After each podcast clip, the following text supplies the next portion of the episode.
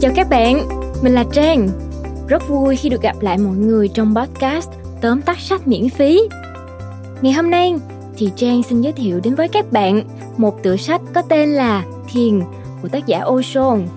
Đây là một trong bộ sách gồm 5 cuốn của Osho với những tựa sách có tên là Đạo, Đức Phật, Thiền, Tantra và Upanishad. Nhiều người thường cho rằng thiền định rất là khó hoặc là thiền định là cái gì đó mà chỉ dành cho những người có cuộc sống tách biệt khỏi thực tại thôi. Nhưng sự thật thì không phải như vậy nha các bạn. Qua quyển sách thiền Osho các bạn sẽ được tìm hiểu về gốc rễ của thiền biết được cách thiền vận hành và phát triển xuyên suốt chiều dài lịch sử của loài người. Và bạn sẽ trả lời được câu hỏi quan điểm về thiền ở những quốc gia khác nhau như là Ấn Độ, Trung Hoa hay là Nhật Bản có những đặc điểm gì khác biệt. Và giờ thì mời mọi người cùng Trang thưởng thức ngay tóm tắt sách của Thiền Osho nhé.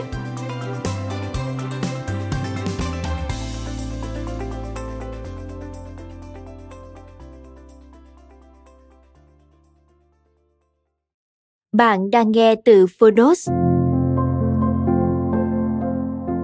Tóm tắt sách Thiền Tác giả Osho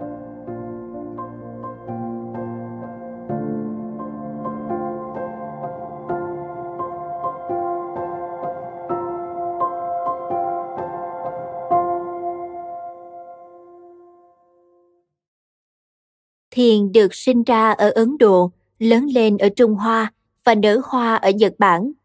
Ấn Độ và Nhật Bản là những đối lập tuyệt đối. Ấn Độ là một đất nước hướng nội, còn Nhật Bản thì hướng ngoại, và Trung Hoa ở ngay giữa hai cực ấy.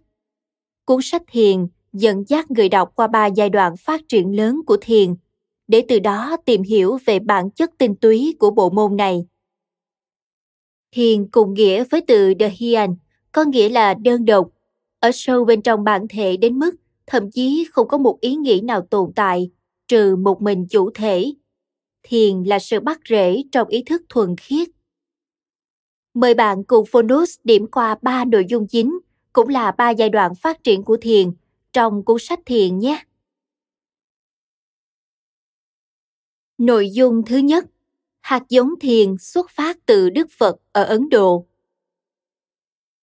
Thiền bắt đầu bằng việc Đức Phật trao một bông sen cho Mahakayip.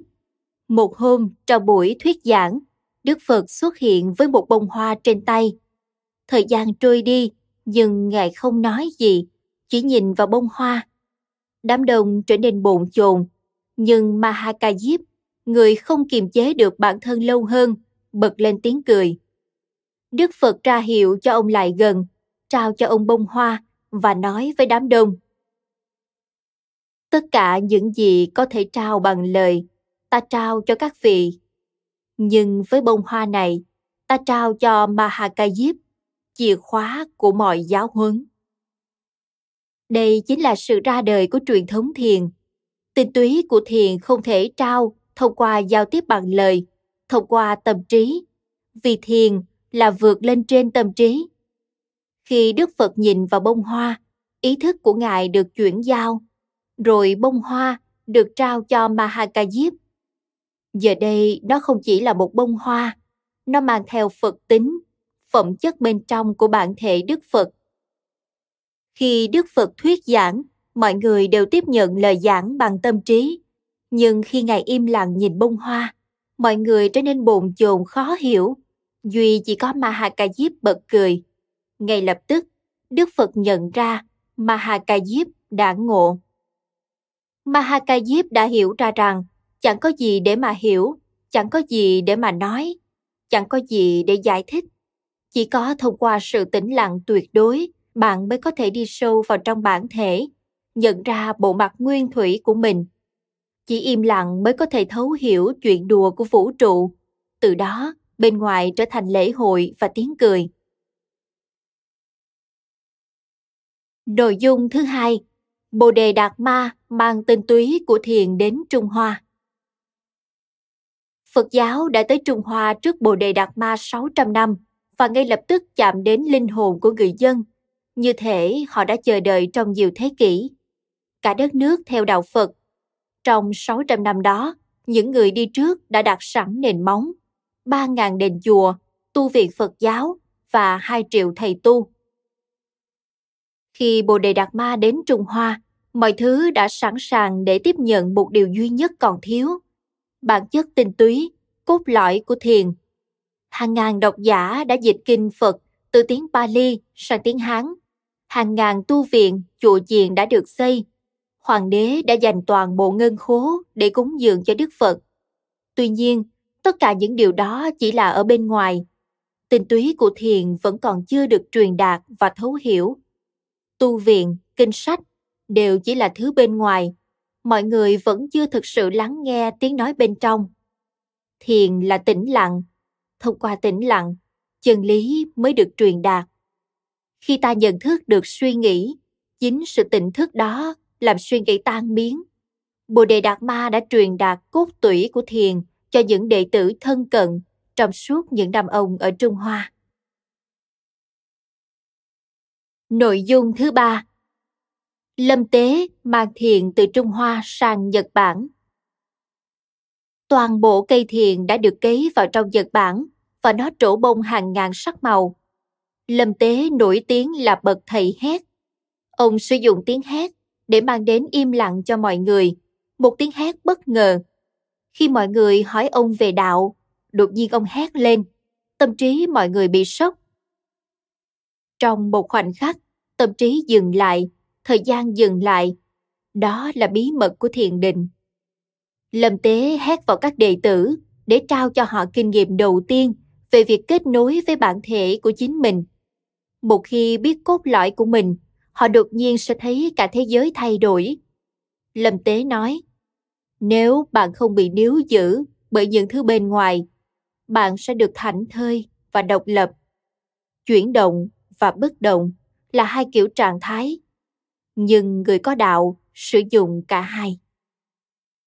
Thiền không loại trừ bất kỳ điều gì ra khỏi cuộc sống của bạn. Nó bao gồm tất cả những thái cực đối lập, nhị nguyên. Thiền vượt lên trên nhị nguyên, lên trên phân chia, lên trên logic của tâm trí. Có hai con đường để một nhân cách biến mất. Một là trụ vững, hai là định tâm. Thiền định mà Mahakayip và Bồ Đề Đạt Ma truyền đạt là định tâm. Đi vào bên trong đến một điểm không còn gì khác ngoài sự hiện hữu thuần khiết. Ở Nhật Bản, thiền được ứng dụng vào đời sống thông qua trụ vững. Có thể sử dụng bất cứ thứ gì để tìm ra chân lý, dù bắn cung, vẽ tranh, điêu khắc. Chỉ cần trụ vững, thả lỏng, cho phép sự sống chiếm hữu ta, thì tâm trí thôi vận hành, thời gian ngưng lại. Hãy luôn dần biết và rồi bạn có thể làm bất cứ điều gì. Không có sự phân biệt nào giữa đời sống bình thường và đời sống tôn giáo. Khi bạn đang bổ củi, khi gánh nước trong tỉnh thức, bạn cũng có thể là một thiền nhân. Trên đây là ba nội dung trong sách thiền, tập hợp những chia sẻ từ Osho. Chân lý không thể chứa đựng trong ngôn từ, chân lý chỉ có thể được trải nghiệm. Có thể sống theo chân lý, nhưng không có cách nào để nói ra chân lý. Thiền không quan tâm đến giáo lý hay đức tin, thiền quan tâm đến việc giúp một người liên lạc với bản thể của mình. Bậc thầy không chỉ dạy ta học thuyết, ông ấy ở đó để giải phóng ta khỏi nhà tù mà ta đã tự tạo ra.